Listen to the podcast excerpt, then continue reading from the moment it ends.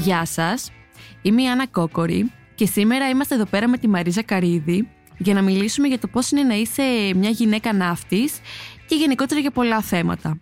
Για να μην χάνετε κανένα επεισόδιο της σειράς Άννα Κάπα, ακολουθήστε μας στα Apple Podcast, Google Podcast και Spotify. Είναι τα podcast της LiFO. Γεια σου Μαρίζα. Γεια σου Άννα. Τι κάνεις; Είμαι πολύ καλά. Φαίνεσαι ότι είσαι πολύ καλά. Φτύσε με γιατί ποτέ δεν ξέρεις. Παίζει να είμαστε οι δυο μας που έχουμε απομείνει σε αυτόν τον πλανήτη και δεν έχει κορονοϊό. Πραγματικά όμως. Ναι ρε φίλε, πω πω. Για πες μου, πώς είσαι; Αυτό τον καιρό ε, νιώθω περίεργα. Μμ. Γιατί γύρισα πριν ένα μήνα από ένα μεγάλο ταξίδι και δεν ξέρω τι να κάνω. Έχουν αλλάξει όλα αυτά που ήθελα στη ζωή και πρέπει με κάποιο τρόπο να αποφασίσω τι θα κάνω το 2022 και μ, είναι ένα δύσκολο εγχείρημα προς το παρόν. Ναι, δεν είσαι μόνη σε αυτό. Σχεδόν Ωραία. όλοι έτσι είμαστε. Έλα να φτιάξουμε ένα group. ναι. Αλλά όπως πάει το πράγμα, φαίνεται ότι μάλλον τα ίδια θα περάσουμε με πέρσι. Είδα ένα ωραίο quote στο facebook, το οποίο λέει μ, «Τι θα σου φέρει το 2022» και γράφει το quote «εμ, «Θα μου φέρει λουλούδια». Και ρωτάει ο άλλος, μα γιατί θα σου φέρει λουλούδια; Και λέει, γιατί φυτεύω λουλούδια. Οπότε θα μου φέρει λουλούδια. Άρα, παρόλο που μπορεί να έχουμε πάλι μια δύσκολη κατάσταση, ε, πιστεύω ότι σε μεγάλο βαθμό εξαρτάται από εμάς τους ίδιους πώς θα το διαχειριστούμε. Μαρίζα, εσύ πόσο χρόνο είσαι; Είμαι 27. Άντε, μια χαρά. Μεγάλη ή μικρή. Δεν σου φαίνεται. Δεν σου φαίνεται. Μεγαλύτερη ή μικρότερη όμως; Μικρότερη δείχνεις. Α, εντάξει, το σώζεις. Ναι, ξέρεις, βγάζεις μία μ, αρχοντιά και μία... μ, Έχεις ένα σεβασμό και έναν ωραίο τρόπο που μιλάς. Δηλαδή, σπανίζει αυτό να ξέρεις. Όλες είμαστε μια τσίχλα και, μια, και γυρνάμε και το μαλλί μας και α και ου και, και εσύ έχεις ένα έτσι πάρα πολύ ωραίο στυλάκι. Φταίνε τα ρούχα της μαμάς και της γιαγιάς που δεν αγοράζω καινούρια. Ναι, αυτό το ξέρω. Για πες μας. Γενικά, έχω, έχω δει και το Instagram σου. Έχεις μια πάρα πολύ ωραία αισθητική. Έτσι κάπως λιτή, κάπως minimal, κάπως απλή. Αλλά ταυτόχρονα βγάζεις κάτι πολύ γαλήνιο. Α, σε Στο ευχαριστώ έχουμε πάρα ξαναπεί πολύ. αυτό λογικά. Ναι, μου το λένε. ναι, βγάζεις- δηλαδή μια ηρεμία. Θέλω να μας πεις πώς τα καταφέρνεις. Δεν το καταφέρνω. Ηρεμία. Δεν, ε, είμαι πολύ ήρεμη. Αυτό είναι αλήθεια. Και μ, χρειάζεται. Και γι' αυτό το λόγο και για παράδειγμα όταν είσαι σε ένα πλοίο τώρα που ήμουνα είναι ένα προτέρημα που οι άλλοι γύρω μου το εκτιμούσαν. Αλλά αυτό μπορεί αντίστροφα να σε δυσκολέψει και πολύ. Γιατί είμαι τόσο ήρεμη που όταν χρειάζεται για παράδειγμα να κάνεις σε μία μέρα πολλές δουλειές δεν τις κάνω. Άρα, μ, ναι, είναι και θετικό και αρνητικό. Ε, για πες μας τώρα. Θέλω να μας πεις για το... Ήταν ταξίδι αυτό στην Αρκτική. Ήταν... Λοιπόν, Τι ήταν, για πες μας την η ιστορία. Greenpeace έχει πλοία. Έχει τρία πλοία. Ε, το Arctic Sunrise, το Rainbow Warrior και έχει και ένα μικρούλι το ε, Witness. Ένα μικρούλι στιοπλοϊκό καινούριο. Σχετικά πρόσφατα το πήραμε. Ε, το Arctic Sunrise λοιπόν που το έχουμε εδώ και μερικά χρόνια πηγαίνει και κάνει έρευνες στην Αρκτική και στην Ανταρκτική. Ε, εγώ δεν πήγα στην Ανταρκτική αλλά ήμουνα στο πλοίο για τους μήνες που προετοιμαζόταν για αυτό το ταξίδι. Ε, κάθε ναύτης μπορεί να μείνει ένα συγκεκριμένο χρονικό διάστημα στο πλοίο. Ε, τρεις μήνες είναι το περισσότερο, αλλά μπορεί να μείνεις και λίγο παραπάνω. Ε, οπότε εγώ έμεινα όλο το διάστημα που μπορούσα να μείνω και κάποια στιγμή αναγκαστικά από τον νόμο πρέπει να ξεκουραστώ. πρέπει να πάω σπίτι μου. Οπότε έτυχε όταν εγώ έφευγα από τα Κανάρια νησιά που ήταν ε, ο τελευταίος μου προορισμός να ερχόταν το πλήρωμα που τώρα είναι στην Ανταρκτική. Τώρα δηλαδή ξεκινάει το πλοίο για να πάει στην Ανταρκτική. Πήγες μέχρι τα Κανάρια, ε. Δεν είναι τόσο μακριά όσο νομίζουμε. Είναι λίγο έξω από τη Μεσόγειο. Να σου πω, έμενες μόνο μες στο πλοίο; Ναι. Και τι έκανες όλη μέρα; Δούλευα. Τι εννοείς; Έχουμε ένα πολύ αυστηρό πρόγραμμα που σε βοηθάει να έχεις και μια ωραία καθημερινότητα. Ξυπνάμε στις 7.30, είναι το wake up call. Πιο νωρί. Δεν είναι τόσο τρομερό όσο 7.30, ε. ακούγεται. Ναι. Εντάξει. Εγώ στην καμπίνα θα την έβγαζα όλη μέρα. θα σε ξύπναγα, έχει και, και θα πλάκα. έλεγα και στους καμαρότου φέρτε μου να φάω. Δηλαδή. Γίνεται και αυτό. Αν είναι κάποιος πολύ κουρασμένος, φυσικά ξεκουράζεται και τον προσέχουν οι υπόλοιποι. Για πες, για πες το πρόγραμμα. Είναι στις 7.30 ξυπνάς, 8 η ώρα. Εγώ ήμουνα πλήρωμα καταστρώματος. Έχουμε τρεις διαφορετικές ομάδες: τους αξιωματικούς, το πλήρωμα καταστρώματος και τους μηχανικούς. Ε, η δική μας ομάδα στις 8 η ώρα έχει ένα meeting για το τι θα κάνουμε μέσα στην ημέρα. Μετά στις 10 έχεις ένα διάλειμμα. 10 και μισή συνεχίζεις. Στις 12 με μία πάλι ένα μεγάλο διάλειμμα για μεσημεριανό. 12 είναι το μεσημεριανό. να κάνω Τι λάθος. τρώγατε εσείς 12. Πάρα πολύ ωραία τρώγαμε. Ε, vegan φαγητό που μας φτιάχνει ο private chef μας. Vegan; vegan βεβαίως. Δεν είχατε κρέατα, ας πούμε, στο πλοίο; Όχι, όχι. Μετά μία, στη μία ξεκινάμε πάλι τη δουλειά. Τρεις... Λέτε τι δουλειά, ας πούμε; Εξαρτάται. Λοιπόν, είναι, αν είσαι σε εκστρατεία, δηλαδή αν το πλοίο έχει πάει σε μια χώρα για μια συγκεκριμένη εκστρατεία, τότε η δουλειά αφορά μονάχα, μονάχα αυτή την εκστρατεία. Αν είσαι στο λιμάνι για συντήρηση, που ήμουν εγώ δύο μήνες, βάφεις, ε, βγάζεις τη σκουριά, κάνεις ε, απογραφές, ε, καθαρίζεις τα ψυγεία. Κλασικά, δουλειά ναύτη, μούτσος. ναι, ρε. Ε, αυτό και στις 5 τελειώνει η δουλειά και είναι η ώρα που χαλαρώνουμε όλοι μαζί. Ή η ώρα που ο καθένας πάει να βρει λίγο την ησυχία του. Εγώ συνήθως ψιλοξαφανιζόμουν στις 5 και ξαναεμφανιζόμουν στις 7. Πει τι έκανες; Τίποτα. Ήμουν στην καμπίνα μόνη μου. Γιατί όταν περνάς τόσο πολύ χρόνο με τόσο πολλά άτομα, χρειάζεται λιγάκι να αφιερώσεις χρόνο στο να ακούσεις και τις δικές σου σκέψεις. Ναι, Δεν ξέρω πώς αλλιώς να το εξηγήσω. ναι. Εγώ όλη μέρα θα ήμουν ανάμεσα από τους μούτσους. ε, μπορούσες να βγεις Ναι, και να πας, ας πούμε, τριγύρω στο νησί. ναι, ναι. Ε, Έλα. Φυσικά ακολουθούσαμε κάποια πολύ αυστηρά μέτρα για να μην φέρουμε τον κορονοϊό στο καράβι.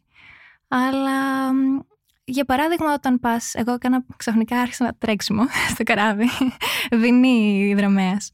Ε, οπότε όταν πας για τρέξιμο φυσικά επιτρέπεται ή όταν πας μια εκδρομή σε μια παραλία επιτρέπεται. Άρα αυτά τα κάναμε. Και τα κάνεις μόνη σου.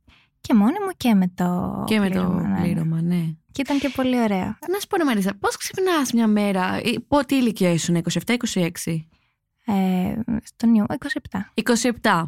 Πώς ξυπνάς μια μέρα και λες ή θα κατέβω για καφεδάρες με τις φίλες μου στο κέντρο της Αθήνας ή θα πάω στο πλοίο να γίνω μούτσος, ξέρω εγώ, να δουλέψω σαν ναύτης, να εργαστώ σκληρά, να είμαι πειθαρχημένη.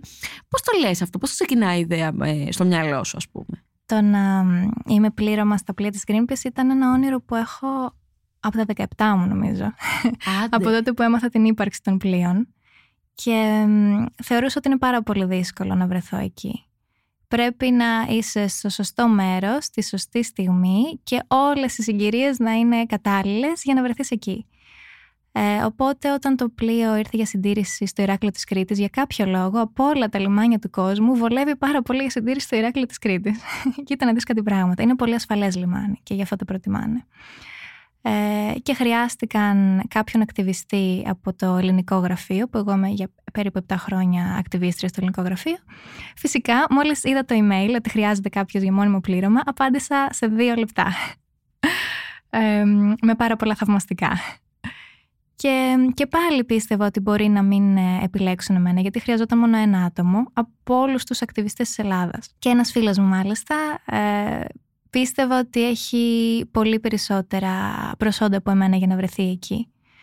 Αλλά κάπως τα έφερε η τύχη και όχι μόνο βρέθηκα εκεί, αλλά όταν εν τέλει παρουσιάστηκε κι άλλη μια ανοιχτή θέση και αυτός ο φίλος μπορούσε να έρθει, εμ, φάνηκε ότι μ, για μένα εν τέλει αυτό το περιβάλλον ήταν πιο εύκολο από εκείνον. Ε, που ήταν μια μεγάλη έκπληξη.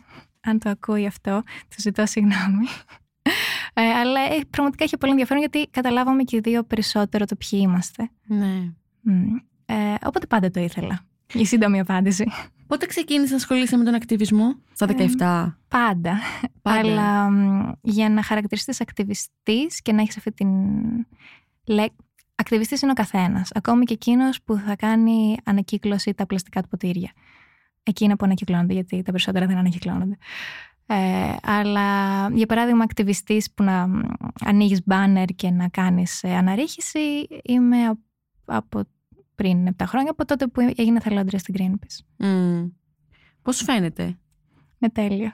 σ' αρέσει. Ναι. Μ' αρέσει το γεγονός πως νιώθεις ότι επιτέλους κάτι κάνεις. Ότι δεν παρακολουθείς τις ειδήσει και μένεις άπραγος και ότι με τα πράγματα που δεν συμφωνείς μπορείς να δείξεις την εναντίωσή σου με έναν τρόπο Μμ. που είσαι και μέλος μιας ομάδας, δεν είσαι και μόνος σου. ναι. Δεν πας και ανοίγεις κάπου ένα μπάνερ μόνος σου που αποδείχτηκε ότι και αυτό βέβαια έχει επίδραση με τρανό παράδειγμα την Κρέτα που πήγαινε μόνη της. Και... Η γλυκιά. Τι γνώμη έχεις για την Κρέτα; Τη λατρεύω. ναι. Ναι, ναι. Και μ, θαυμάζω πολύ το γεγονός ότι κατάφερε να ακουστεί. Γιατί όλοι πάνω κάτω τα ίδια λέμε. Αλλά το να καταφέρεις να τραβήξεις την προσοχή ολόκληρου του πλανήτη είναι κάτι εκατόρθωτο. Μμ. Ε, άρα τη θαυμάζω και θυμώνω και πολύ με τους ε, επικριτές της. Ε, Πάντα υπάρχουν αυτά. Ναι, εννοείται. Ειδικά όταν εκτίθεσαι. εννοείται. Εσύ δουλεύεις, κάνεις κάποια δουλειά, ασχολείσαι με κάτι ή είσαι μόνος σε αυτό, σε αυτό το κομμάτι, ας πούμε; Όχι, όχι. Κάνω μια λίστα από πράγματα. Ε, με κυριότερο το ότι μ, έχασα τον μπαμπά μου πριν περίπου 10 χρόνια, οπότε ό,τι είχε εκείνος, το κληρονόμησα εγώ. Και στην Ελλάδα το να διαχειρίζεσαι ακίνητα, όχι μόνο δεν είναι ωραίο, αλλά σου, σου τρώει όλη τη ζωή, αν θέλω να το θέσω πολύ ευγενικά. Ε, προσπαθώ να τα αξιοποιήσω, προσπαθώ και να απεγκλωβιστώ από αυτά. Δεν τα έχω καταφέρει ακόμη, αλλά είμαι σε καλό δρόμο. Μμ. Ναι. Ε, και παράλληλα δουλεύω σαν φωτογράφος. Και είναι και ένα ακόμα προνόμιο μ, όταν βρισκόμουν στο καράβι, ότι ταυτόχρονα μπορούσα και να φωτογραφίσω, για παράδειγμα, τα δελφίνια που μας πλησίαζαν, τα πουλιά. Είδα τα δελφινάκια. Ναι. Τέλειο, ε. Συνέχεια, συνέχεια. Και μ, φαλενίτσες θέλαμε να δούμε, δεν τα καταφέραμε γιατί μ, μένουν πολύ λίγο χρόνο στην επιφάνεια, αλλά τις ακούσαμε με το υδρόφωνο μας. Και Τι χαρήκαμε. ωραία εμπειρία. Ναι. Τι σου άφησε σαν αίσθημα; Ότι θέλω να το ξανακάνω, ότι μπορώ να το κάνω, γιατί δεν το ήξερα ότι μπορώ. Θες να πας και μακρινότερο ταξίδι, ας πούμε. Φυσικά. θέλω να πάω παντού. Δεν υπάρχει μέρος που να μην θέλω να πάω. Και τώρα που είναι όλοι στην Ανταρκτική και το δείχνουν, έχω κοντεύω να σκάσω. Δεν ξέρω τι να κάνω. Θα αρχίσω να βαβαρδίζω την Greenpeace με email. Πότε ξεκίνησες στο Instagram; Πάντα είχα Instagram. Ξέρεις αυτό το κλασικό που φτιάχνεις ένα προφίλ, μετά αλλάζεις στυλ, σβήνεις τις φωτογραφίες, αλλεβάζεις καινούριες. Τίποτα από πάντα, δεν θυμάμαι. Έχεις πολύ ωραία αισθητική. Την επεξεργάζεσαι πριν; Όχι. Καθόλου. Είναι η ζωή σου αυτό, ας πούμε. Απλά ε, οι λήψεις μου είναι ώρες που έχουν ε, πολύ ωραία χρώματα. Και αυτό ήταν όλο. Δεν επεξεργάζομαι, ούτε, ούτε πέντε λεπτά δεν αφιερώνω στην επεξεργασία. Αυτό είναι και το αστείο, ότι πήγα σε μια σχολή, σπούδασα φωτογραφία τέσσερα χρόνια, έμαθα όλες αυτές τις μεθόδους επεξεργασίας για να μην χρησιμοποιώ καμία. Και ε, η πιο άχρηστη αγορά που έχω κάνει είναι να δώσω 60 ευρώ για να αγοράσω preset στο Lightroom, τα οποία επίσης δεν τα χρησιμοποίησα ποτέ. Καλά, αυτό τώρα που είπες δεν ξέρω τι είναι, αλλά Είναι κρίμα. κάτι μ, πολύ γνωστό γενικά στο Instagram σε όσους θέλουν να έχουν ένα ωραίο προφίλ, το να αγοράσουν preset, δηλαδή ρυθμίσεις που αυτόματα πατάς ένα κλικ και σου φωτίζουν τη φωτογραφία. Και όσοι είναι μ, γνωστοί influencers πουλούν αυτές τις ρυθμίσεις σε άλλους που θέλουν να έχουν φωτογραφίες που να τους μοιάζουν. Αυτοί οι influencer που παντού βγάζουν λεφτά. πια. Πραγματικά Ειλικρινά. όμως. Εσένα τώρα σε ακολουθούν πολύ. Ε, όχι, εντάξει. Ε, Όχι, όχι. πέντε χιλιάδες. Ε, τι πολύ είναι αυτά. Καλά, ναι, μια χαρά είναι. Έχεις αλληλεπίδραση με αυτόν τον κόσμο. Πολύ και συνέχεια. Άρα είναι κάτι το οποίο κάνεις και σαν δουλίτσα για να καταλάβω. Δηλαδή κάτι σαν side job. Όχι. Όχι, ε. Ε, ή όχι ακόμη. Δεν, δεν νιώθω καθόλου άνετα να... πα- Πρώτα απ' όλα δεν ε, προωθώ καμία εταιρεία με την οποία δεν συμφωνώ. Και μιλάω μόνο για μικρές εταιρείες, που από αυτές τις μικρές εταιρείες δεν νιώθω καθόλου άνετα να ζητήσω χρήματα. Ε, αυτό που κάνω συνήθως είναι ότι αν συμφωνώ με μ, μια εταιρεία που θέλει να μου στείλει τα προϊόντα της, τους λέω ότι θα μιλήσω για εσάς αν μου αρέσουν τα προϊόντα και μετά αν σας αρέσει ε, το περιεχόμενο που θα παράξω, τότε μπορούμε να συζητήσουμε κάτι πιο ε, επαγγελματικό. Αλλά πραγματικά δεν νιώθω άνετα να ζητήσω Μμμ. χρήματα. Από τώρα, άμα σου μιλάει μια κοπέλα με ένα αγρόκτημα στην Κρήτη και σου λέει φτιάχνω αυτά τα σαπουνάκια, τι θα της πεις, δώσε μου 50 ευρώ για να σου κάνω post. Δεν μπορώ. Εσύ τώρα είσαι στην Κρήτη; Όχι, όχι, στην Αθήνα μένω. Στην Αθήνα Ναι. μένεις. Θέλω να σε ρωτήσω κάτι για να κλείσουμε το θέμα του πλοίου. Πόσες γυναίκες ήσασταν; Η Greenpeace προσέχει πολύ σε αυτό το τομέα και προσπαθεί να υπάρχει μια ισορροπία ανάμεσα στους άντρες και στις γυναίκες. Έτυχε, λόγω του κορονοϊού, όταν ήμουν εγώ, να είμαστε δύο-τρεις. Αλλά μετά με το που έφυγα ήρθαν δέκα. Α, οκ. δηλαδή όλα μου τύχαν πολύ περίεργα. Παρ' όλα αυτά δεν αισθανόμουν καθόλου άσχημα. Ίσα ίσα που ξεχνιόμουν γιατί το περιβάλλον στο πλήρωμα ήταν τόσο μη σεξιστικό που ξεχνιόμουν και μετά όταν ερχόντουσαν για παράδειγμα να μας φέρουν φρούτα και λαχανικά και η δουλειά μου εμένα είναι και να κουβαλάω τα φρούτα και τα λαχανικά. Δεν μου τα δίνανε εμένα οι μανάβιδες, τα δίνανε στο παιδί που ήταν πίσω μου από την Ινδία, που ήταν πιο, η επιδερμίδα του ήταν πιο σκούρα. Και νομίζανε ότι αυτός είναι για τα φρούτα και τα λαχανικά. και εγώ ήμουν πρώτη όμως να το πάρω, οπότε με προσπερνούσανε. Και ήταν μια μεγάλη συνειδητοποίηση. Ναι, ρε. Α, τελικά συμβαίνει ακόμη αυτό. Ακόμη με βλέπουν σαν γυναίκα που δεν μπορεί να κουβαλά. Αν ήσουν αντιμένη και έτσι, άνετα θα μπορούσες να πεις κουβαλά τις ντομάτες. Φέρετε γκουράκια, παιδί. Όχι, όχι. Έτσι ντυνόμουν μετά τη δουλειά. Και στη δουλειά δεν. Αχ, τι ωραίο, κάνατε και event. Τι event, με Παρτάκια και τέτοια. Κάναμε, ε, είχαμε καραόκε όταν πριν φύγει κάποιος μετά τους τρεις μήνες του ε, κάναμε καραόκε για να τον αποχαιρετήσουμε. Ε, κάναμε γενέθλια πολλά. Πόσες κάρτες γενεθλίων έχω φτιάξει δεν φαντάζεσαι. Τις φτιάχνουμε με παλιούς ε, χάρτες ε, που έχουν μείνει στο πλοίο και δεν χρησιμοποιούνται πια γιατί έχουμε GPS. Παίζαμε παιχνίδια. Αυτά. Λοιπόν, ανέφερες σε κάτι το οποίο με ενδιαφέρει πάρα πολύ και ενδιαφέρει πάρα πολλές γυναίκες εκεί έξω και άντρες, αλλά γυναίκες κυρίως. Απευθυνόμαστε τώρα. Ε, ντύνεσαι με ρούχα second hand, με ρούχα από γιαγιά, μαμά, προγιαγιά και δεν αγοράζεις από μεγάλες αλυσίδες και δεν αγοράζεις καινούρια. Σωστά; Πολύ σωστά. Για πες. Πρώτα απ' όλα δεν το έκανα πάντα αυτό. Δηλαδή, είμαι, όσοι αλλάζουν συνήθειες, δεν σημαίνει ότι πάντα είχαν τις τέλειες συνήθειες. Είμαι και εγώ η κοπέλα που πήγαινε στο Ζάρα και καθόταν μία ώρα, γιατί είναι και μεγάλα τα Ζάρα. Ε, δοκίμαζε τα πάντα και αφιέρωνε ένα σεβαστό χρηματικό ποσό στο να φορέσει αυτά τα ρούχα που σε τρία-τέσσερα πλασίματα θα χαλάσουν. Δεν θυμάμαι πότε ξεκίνησα να αλλάζω. Νομίζω όταν είχα θυμώσει τόσο πολύ που πια όλα χαλάγανε και άρχισα και να ψάχνω το πώς φτιάχνονται και να βλέπω γυναίκες και παιδιά σε άθλιες συνθήκες ε, και να κακοποιούνται για να πάρω εγώ ένα μπλουζάκι 10 ευρώ, το οποίο μετά θα χαλάσει και δεν μου έβγαζε κανένα νόημα. Ε, αυτά που φοράω τώρα είναι. Τα οποία είναι τέλεια, έτσι. Είναι λες και τα πήρε από μεγάλο μαγαζί. Είναι HM που το είχα πάρει στην αποφύτισή μου στο σχολείο να τα βάλω, δηλαδή στο 18 μου. Αυτά κρατήσανε. Περιέργως επειδή δεν τα φοράω πολύ. Αλλά αυτό. Και second hand ρούχα πλέον δεν αγοράζουν, δεν το χρειάζομαι πραγματικά. Ναι, και παίρνει γιαγιάς, προγιαγιάς. Εγώ από γιαγιά και παππού φυσικά, κάτι ωραία γυλαικά και ωραίες ζακέτες. Έχω κάνει τρομερή γκαρνταρόμπα. Ναι, το μόνο που δεν μπορείς να βρεις εύκολα είναι παπούτσι. Ναι. Αλλά γενικά όλα αυτά τα μεταχειρισμένα, τα second hand, τα παλιακά, τα vintage, είναι τρομερά άρεση. Είναι πολύ ωραία ρούχα. και τα πουλάνε πια στα μεγάλα μαγαζιά. Πουλάνε αυτό το στυλ. Έχει έρθει το vintage στη μόδα πάρα πολύ. Ακριβώς. Αυτά τα μεγάλα, τα ωραία σακάκια του παππού ε, είναι απίστευτα. Που άμα χώσεις και το χέρι σου, βρίσκει και κανένα κατοστάρι δραχμές και ε, καταγγέλλω το γεγονός ότι τα αντρικά σακάκια έχουν και εσωτερική τσέπη, ενώ τα γυναικεία δεν έχουν και δεν το καταλαβαίνω αυτό. Ε, να μην βάλουμε κάπου το κραγιόν μας. Μα κάπου, γιατί εμείς δεν έχουμε πράγματα να κρύψουμε. Πορτοφόλι. Τα φτιάχνεις και μόνη σου. Όχι. Όχι, ε. Όχι, δεν έχει φτάσει εκεί η χάρη μου. Νομίζω δεν θα φτάσει ποτέ. Δεν έχω υπομονή. Ναι. Ε, να ράψω, ναι. Καλέ πήγες ναύτης. Πόσο καιρό και δεν έχεις υπομονή. Εκεί ράβα με τα μπάνερ. Εκεί κάτι έραβα. Ναι. Έχουμε, έχουμε ραπτομηχανή. Ε, αλλά δεν πειράζει γιατί έχω πάρα πολλούς φίλους που ράβουν ρουχαλάκια. Άρα γιατί να το κάνω; Αυτό που κάνω είναι ότι τα επιδιορθώνω. Δηλαδή μέχρι εκεί θα φτάσω. Ότι συνήθως αυτά που μου σκίζονται τα ράβω. Ξέρεις, βάζεις ένα βίντεο, το βλέπεις πέντε λεπτά, το τελειώνεις. Ή τα πήγαινε σε ένα πολύ γλυκό κύριο, άντρας παρακαλώ, μόδιστρος, κοντά στο σπίτι μου, ο οποίος και δεν με χρεώνει πολύ και τα κάνει τέλεια. Καλύτερα από μένα.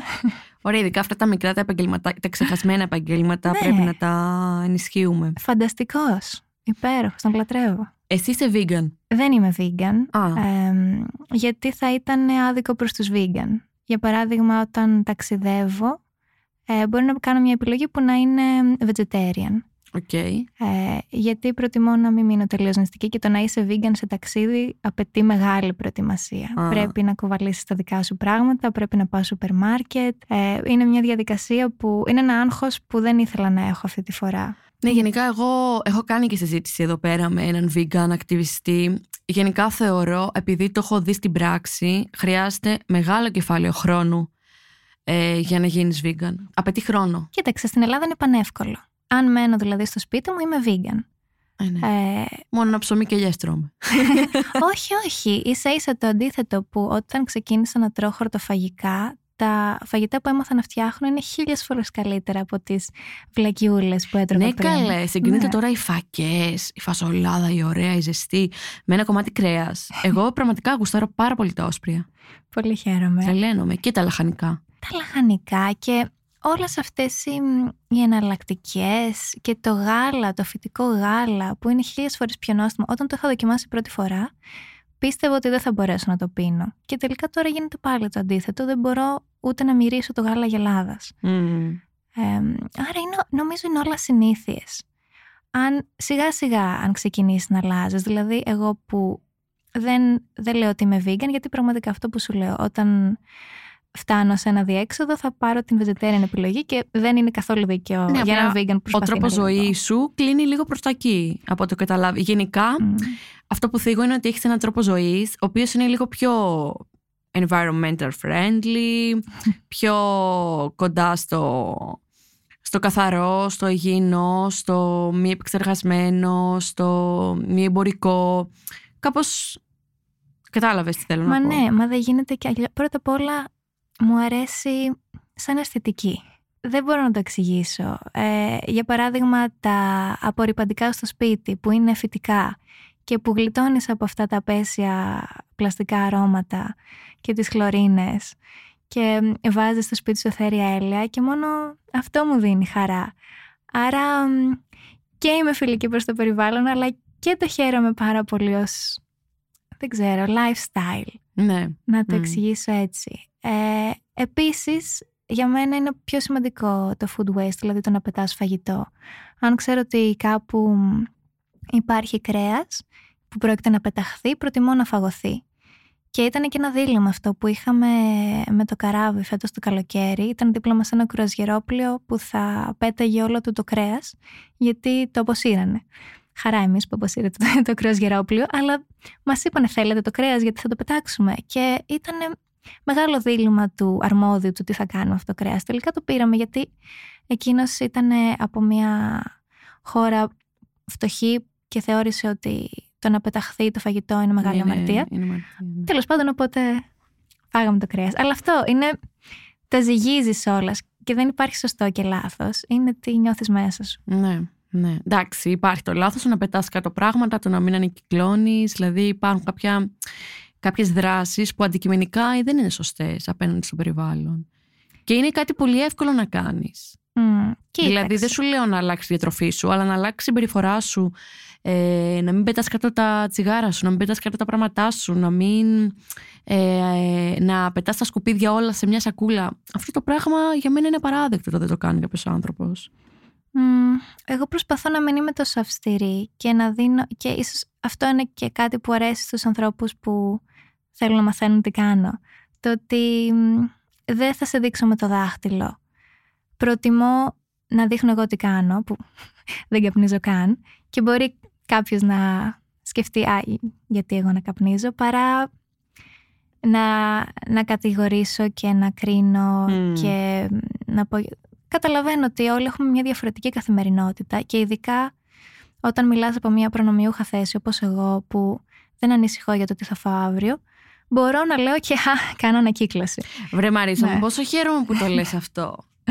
Ξέρεις τι τυπάκια έχω συναντήσει εκεί έξω που μιλάνε από προνομιούχες θέσεις και μιλάνε λες και τρώνε παξιμάδι ξέρω εγώ κάθε μέρα και ε, έχουν αυτή την, πώς να σου το πω, υιοθετούν απόψεις που είναι καλό να υιοθετείς και να μ, συμπαραστέκεσαι ας πούμε στους αδυνάμους, στους μειονεκτικούς αλλά συμπεριφέρονται λες και είναι οι ίδιοι. Ενώ τους ξέρω τις προσωπικότητες, τις ε, οικογένειές τους από που προέρχονται, τις σπουδές έχουν κάνει, τι τρώνε κάθε μέρα. Και το πράγμα ας πούμε είναι τελείως αντίθετο Ναι. αυτό ε, δεν καταλαβαίνει ο άλλος ότι μιλάς από μια προνομιούχα θέση. Δηλαδή, δεν μπορείς να μου λες ότι.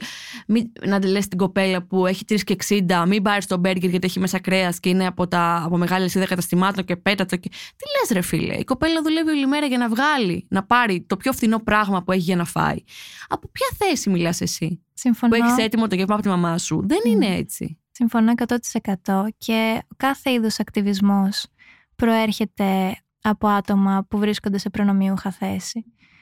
Ε, που και αυτό βέβαια εμένα με χαροποιεί, δηλαδή το να βλέπω ε, εκατομμυριούχους να κάνουν κάτι καλό για το περιβάλλον ε, είναι κάτι θετικό. Ποτέ δεν ξέρεις βέβαια. Ας κάνουν κάτι καλό και για μένα.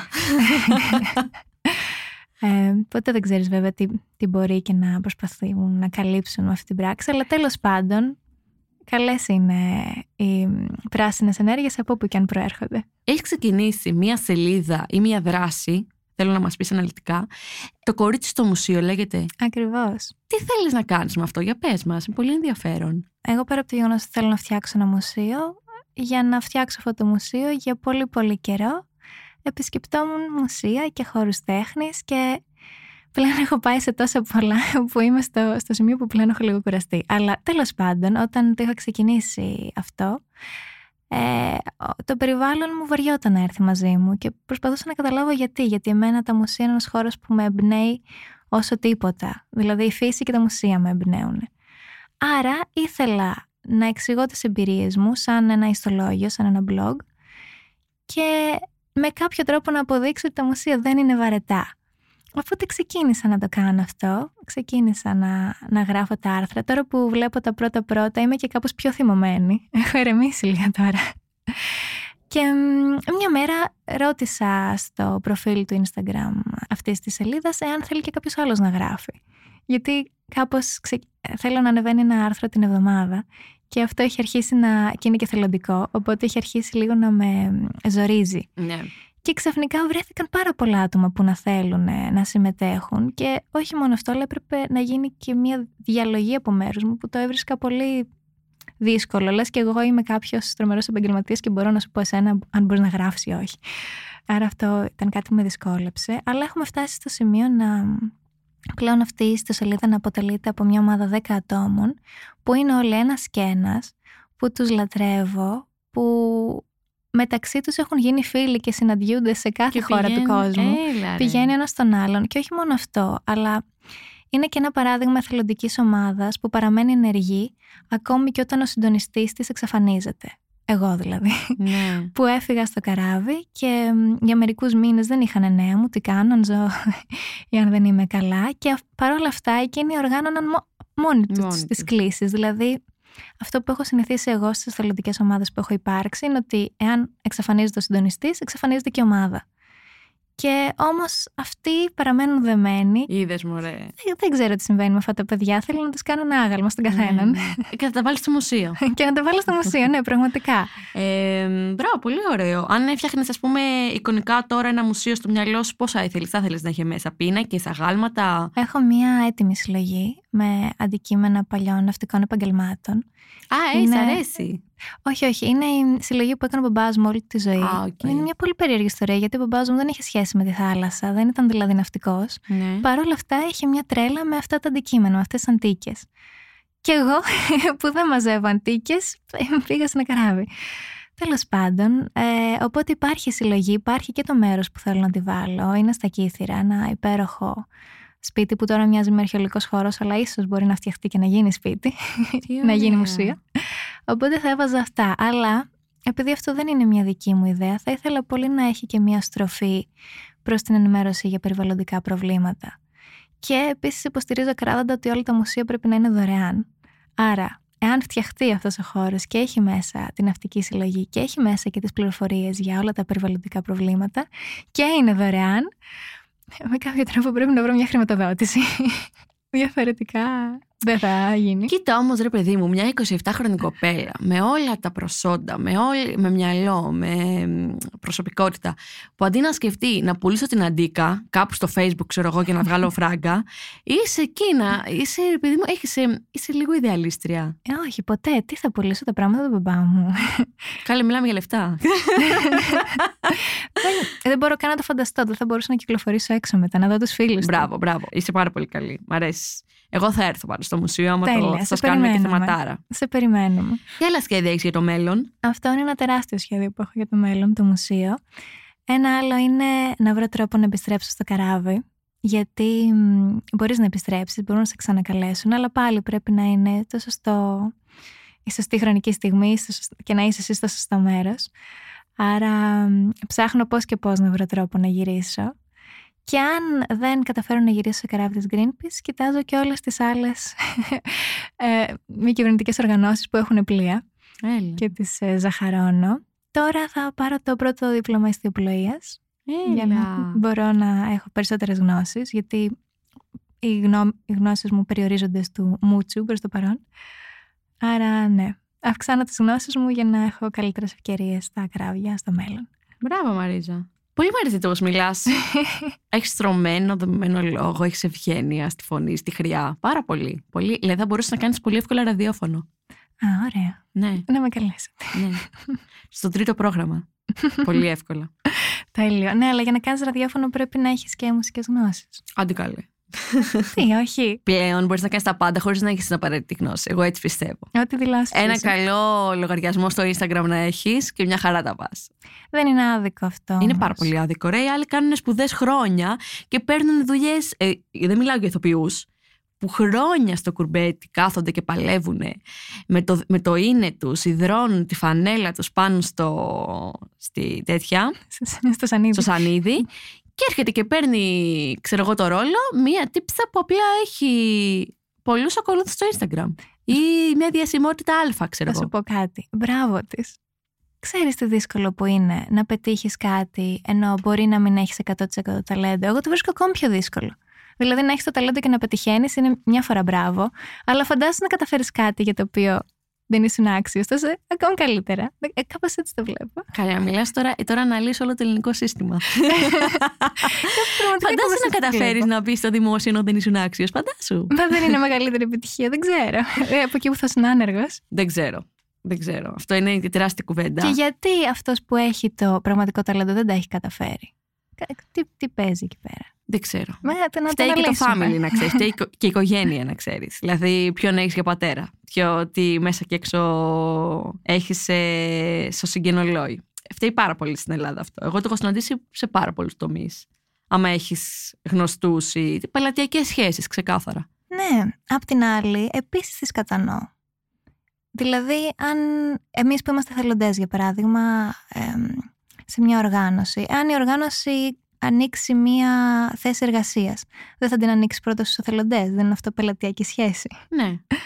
Ε, αλλά αυτοί οι εθελοντές δεν είναι που ήδη ξέρουν ε, την οργάνωση και μπορούν να κάνουν τη δουλειά. Έχουν όλα δύο μεριές, δεν είναι άσπρο μαύρο. ναι, εγώ πιστεύω. Να σου πω, εσύ είσαι από τους ανθρώπους που πάνε στον ψυχολόγο και του κάνουν ψυχοθεραπεία. ε, θέλω πολύ να πάω σε ψυχολόγο, δεν έχω πάει Α, ακόμα. δεν έχεις πάει, δεν ξέρεις τι χάνεις να πας. It's Ε, very beautiful. Θέλω πάρα πολύ να πάω. Ε, δεν ξέρω γιατί δεν το έχω κάνει ακόμα, πραγματικά. Εντάξει, ίσως- όταν το χρειαστείς. Πάντα έβρισκα έναν άλλο γιατρό να πάω πρώτα, ξέρεις, κανέναν οδοντίατρο, Ναι, καμιά ναι. εξέταση αίματος. Χάρηκα πάρα πολύ, Μαρίζα, που ήσουν σήμερα κοντά μας. Και εγώ, Άννα, το χάρηκα Εύχομαι πολύ. να συνεχίσεις έτσι με το ίδιο ήθος να κάνεις τα πράγματα που κάνεις και τις δράσεις σου. Εύχομαι να σε δούμε ξανά σε καράβι, να έχεις να μας λες ιστορίες. Από το στόμα σου. Καλή συνέχεια σε ό,τι και αν κάνεις και καλή χρονιά μας εύχομαι σε όλους. Και σε σένα και σε σένα.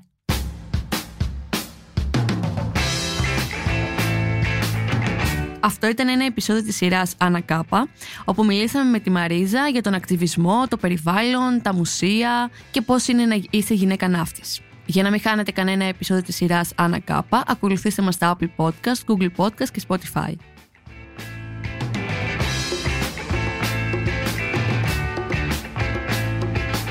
Ηχοληψία, επεξεργασία και επιμέλεια, Φαίδωνας Κτενάς και Μερόπη Κοκκίνη. Ήταν μια παραγωγή της LiFO. Είναι τα podcast της LiFO.